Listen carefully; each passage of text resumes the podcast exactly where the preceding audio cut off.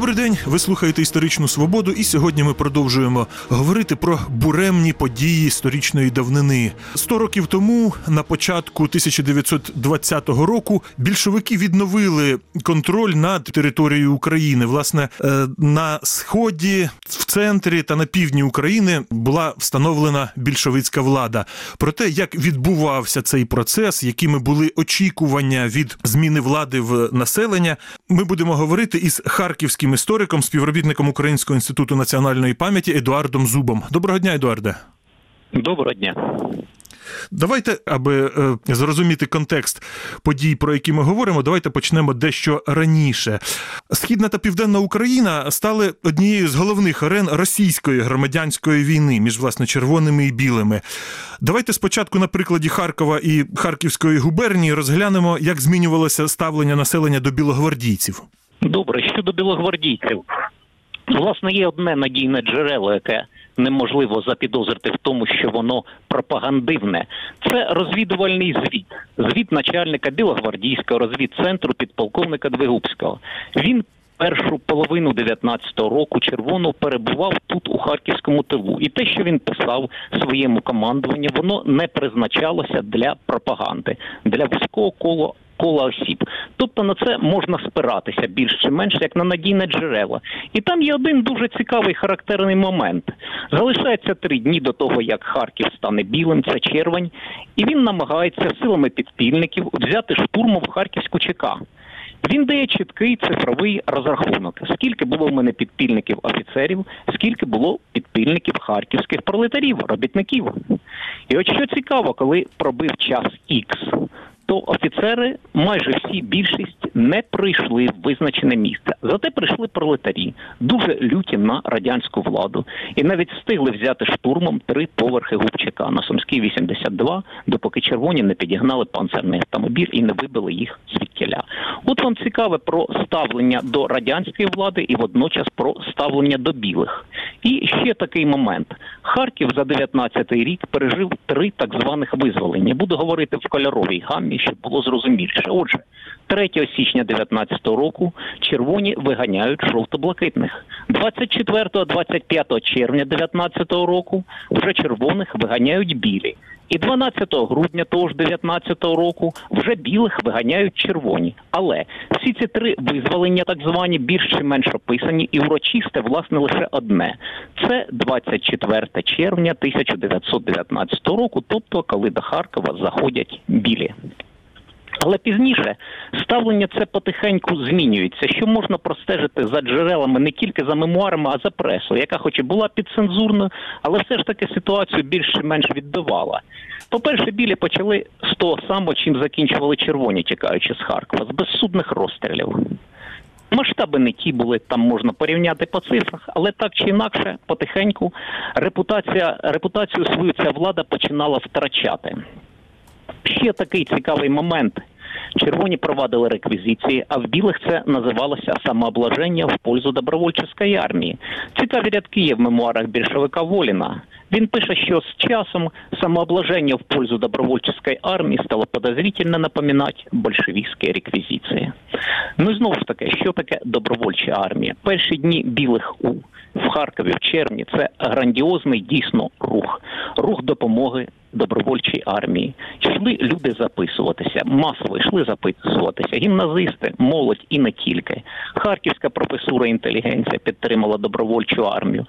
А от останні дні добровольців, листопад, початок грудня 19-го року, це вже, вибачте, вони собі бійців виловлювали по чердаках, по підвалах, де хто ховався. Вже про якусь добровольність мови, напевне, вже не могло б бути. Я так розумію, що відбулося розчарування. Так, я б сказав це, що відбулося розчарування. Ну і знову ж таки, поки армія отримувала військові успіхи, поки вона рухалася на північ і відповідно на захід, теж поки займала нові території, ставлення було інше. Ну а після того, як добровольча армія покатилася назад на південь від Орла, змінилося і ставлення. Тобто тут два фактори: по-перше, це політика на території України добр армії. По-друге, це її е, зовнішні успіхи, успіхи на фронтах. Ну і треба ще сказати, що стосовно України і українців в серпні виходить Едік Денікіна відомий к населенню Малоросії. де в принципі повторювалася стара російська формула стосовно того, що ні, ти бить не може це. Одна із ветвей єдиного руського народу.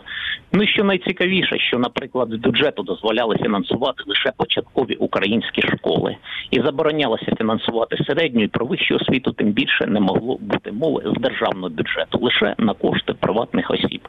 Тобто я поясню, податки з українців знімали як з усіх. А от фінансування шкіл вже було обрізано фактично під нуль до рівня початкової освіти. Тобто це теж вплинуло на ставлення українців до добр армії. Ну а коли казати про губернію, про село, там зрозуміло, це реквізиція продовольства. Ну кому вони сподобаються? А як змінювалося ставлення населення до більшовиків у 18-20 роках? І якими були очікування на початку 20-го року від їх повернення? Ну, теж питання складне, якщо брати з 18, 19, 20 рік. Звісно, що ставлення гуляло. Єдиний рік, коли зафіксовано чітко в цифрах, це листопад 17-го року, коли проходили вибори до установчих зборів. По місту Харкову, наприклад, більшовики набрали 27%. Це багато, це найбільше. Хоча про абсолютну перевагу, звісно ж, мови не може йти. А от по губернії більшовики набрали вже 10%. Тобто в губернії їхній авторитет не був таким вже високим на кінець 17-го року. А далі почалися далі почалися дуже цікаві події. Варто сказати, що у Харкові у більшовиків була єдина надійна база це завод ВЕК, евакуйований в 1915 році під час Великої війни з Риги. Там летищі, які дійсно жорстко і постійно підтримували більшовиків. І фактично це все. Другий найбільший харківський завод, та навіть більший завек ХПЗ, Харківський паровозобудівельний. Там на зламі 17-18 років вже буяла феєрія політична. Там більше впливу мали меншовики. Більше мали впливу меншовики. Була група українських соціал-демократів ОСДРП. Там були анархісти. Ну і тихенько, щоб ніхто не чув, був і Союз руського народу. Теж на ХПЗ і досить потужний. За царя баточка він трошечки голову опустив при більшовиках. Тобто найбільший харківський завод, скажімо, вже не мав абсолютної підтримки. Вірніше, на найбільшому харківському заводі більшовики на початок 18 року абсолютної підтримки точно не мали. А коли у квітні, на початку квітня, наприкінці березня, дійшла справа до евакуації, майна обладнання з харківських заводів ХПЗ відверто саботував. Нинішній завод Малишева відверто саботував евакуацію. Там були дуже конфлікти серйозні з більшовицьким керівництвом. Доходило до того, що депутатів Совдепу від ХПЗ арештовували, хоча в них був імунітет теоретично. Тобто пролетаріат ставився не так добре, як це розповідали свого часу радянські історики. Ну, от, власне, йдуть білі, приходять червоні. Що люди очікували від цієї зміни влади на початку 1920-го? Ой, ну дивлячись, які люди і хто очікував, коли дивитися харківську пресу листопада, початку грудня 19-го року, скажімо, нова Росія. Там видно чітко, що народ чекає вже апокаліпсиса. Всі тікають. Все саме лучше убігає, всі, що помнять чрезвичайку, помнять трупи, помнять підвали. Це коли брати до уваги позицію нової Росії. І що ж стосується позиції, скажімо, українських сил українських кол, то тут позиція була така, що більше схилялася на допомогу червоним. На допомогу червоним. Там наприкінці грудня пройшов цілий ряд рішень в Москві стосовно того, що треба міняти національну політику на Україні, більше уваги приділяти культурному мовному питанню. Більше приділяти уваги знову ж таки повернутися обличчям до селянства, тобто багато чого доброго говорили в 1919 Тому, можливо, тут чекали і з надіями. Ви знаєте, от таке джерело є цікаве. Газета Пролетарська Правда, орган харківського губкому боротьбистів. От боротьбисти відверто писали, що ми сподіваємось, що тепер РКПБ буде для нас не наглядачем, не опікуном, а лише добрим товаришем і порадником, тобто російська комуністична партія.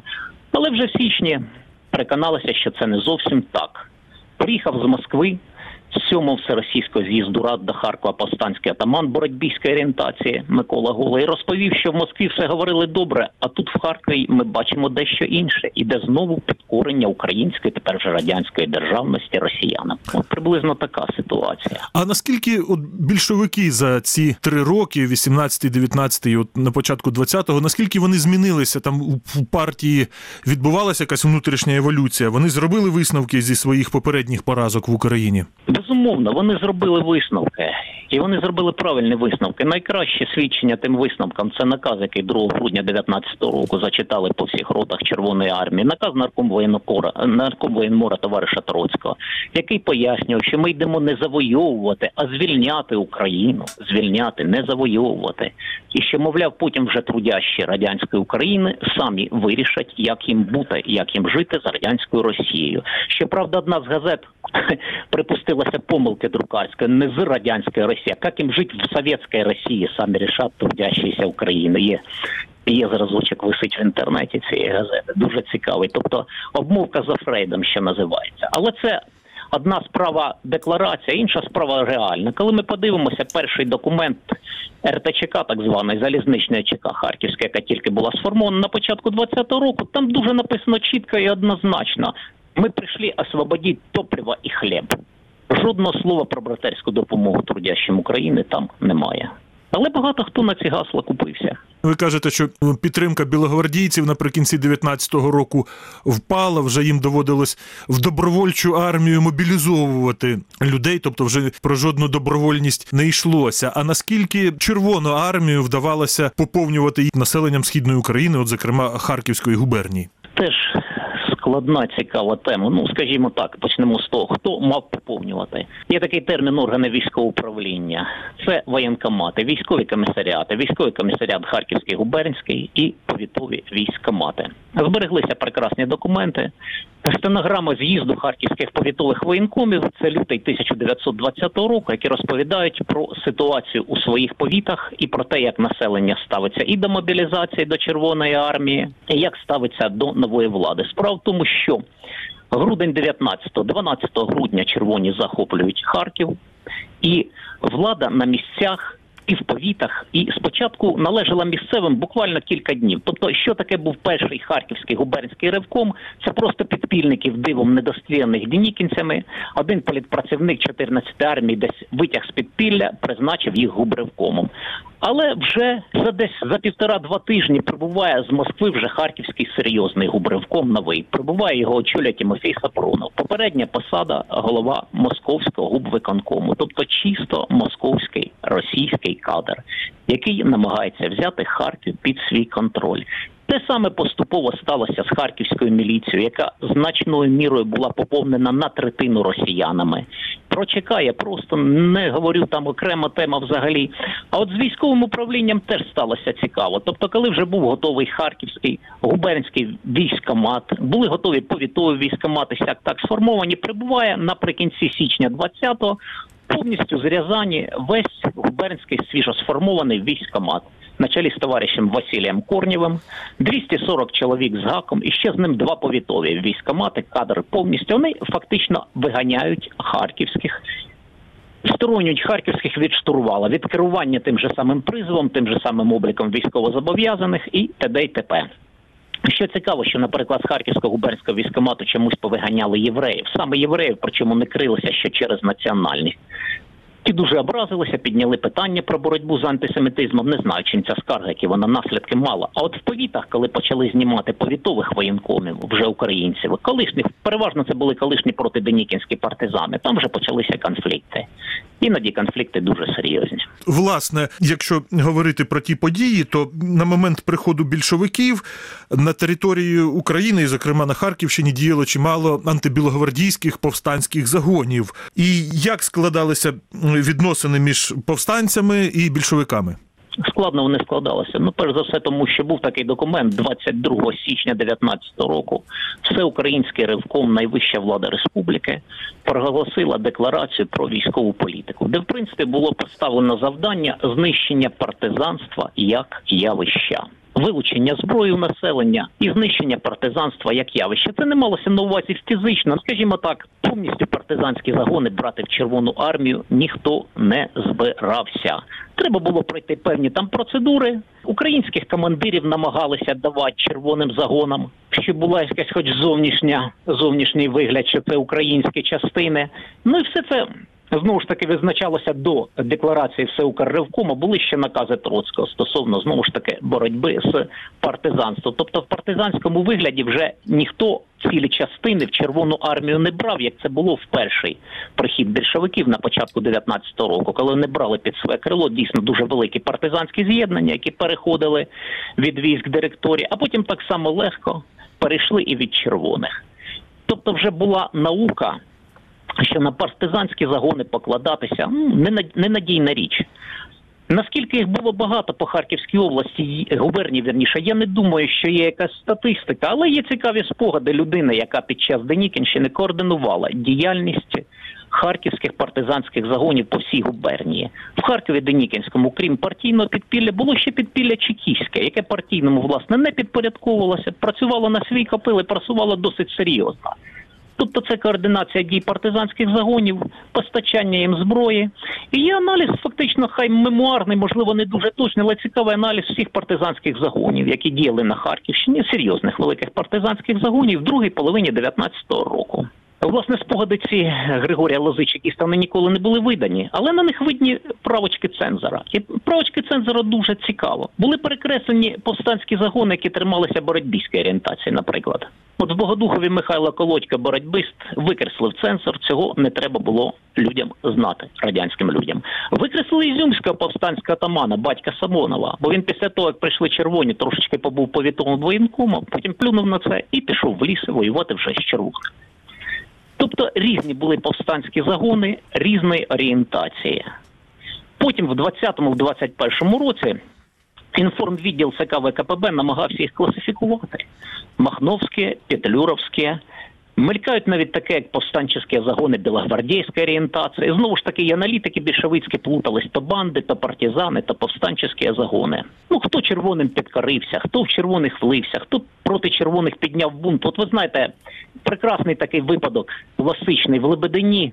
Це приблизно 16-18 лютого 20-го року, коли повітовий воєнком, червоний повітовий воєнком, колишній партизан проти Денікінський Андрій Фролов збунтувався проти радянської влади. І сам не розумів, що він проти радянської влади збунтувався. Він просто вигнав свого попер... е, вірніше свого наступника, воєнкома присланого з Росії Полужухно.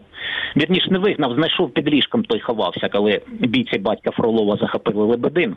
Ну так, побили трошки комуністів, порвали червоні прапори, похульганили приблизно півтори доби був Лебедин в їхніх руках. А потім, коли чекісти прийшли з цим розбиратися, власне, багато документів залишилося. А що з ним зробить Фролов? Він то червоний, але він просто виступав проти того, що особисто відсторонили від влади. Тобто було таке явище, як червона таманія, в принципі, не краще жовто-блакитної, будь-якої іншої чорної. І в 18 і в 19 роках більшовики, взявши під контроль Україну, переносили свої центральні органи влади до Києва. А як на вашу думку, чому в 20-му році вони зробили столицею Харків? Я так думаю, що за харківський столичний статус ми маємо дякувати. Дякувати українським повстанцям, маємо дякувати полякам. В 19-му році, там між іншим вчора був річниця 101 Раковський, голова Раднаркому, дуже докладно пояснив, чому Харків не може бути столицею України, чому столицею України має бути виключно Київ і чому уряд з Харкова приїздить до Києва. І сказав він, ну недослівно цитую, приблизно таке, що Київ ближе к Западной Європі, ближе к югу. Туда простирается наш взгляд, туда простираются наши интересы. А Харьков, у него только один плюс, что он можно отсюда руководить Донецким бассейном. Ну пусть в Харкові останется Совнархоз, а правительство уедет в Київ. Тобто в 19-му році, на початку 19-го, коли ті ж самі повстанські загони переходили від директорії до червоних, і червоні котилися на захід, їм здавалося, що світова революція, от вона світова революція, от вона вже надзвичайно актуальна, тому звісно їм потрібен був Київ. А після того, як з Києва їх поперли, стало трошки інше. Вони дивитися зрозуміли, що для опанування України, хоча б Україну опанувати, куди там світову революцію, от для опанування України Харків був зручніший. Ну і знову ж таки, коли в травні 20-го року Київ захопили поляки, це був додатковий аргумент на користь що хай поки що столиця залишається в Харкові. До речі, офіційно Харків став столицею лише в 29-му році. Так, це було місце перебування уряду, це КПБУ, але офіційно столицею лише в 29-му. І до 34-го. Так і до 34-го, до червня 34-го року. Дякую. Це була історична свобода із харківським істориком Едуардом Зубом. Ми говорили про те, як 100 років тому в Україні вкотре за той буремний період змінилася влада. Передачу провів Дмитро Шурхало. На все добре.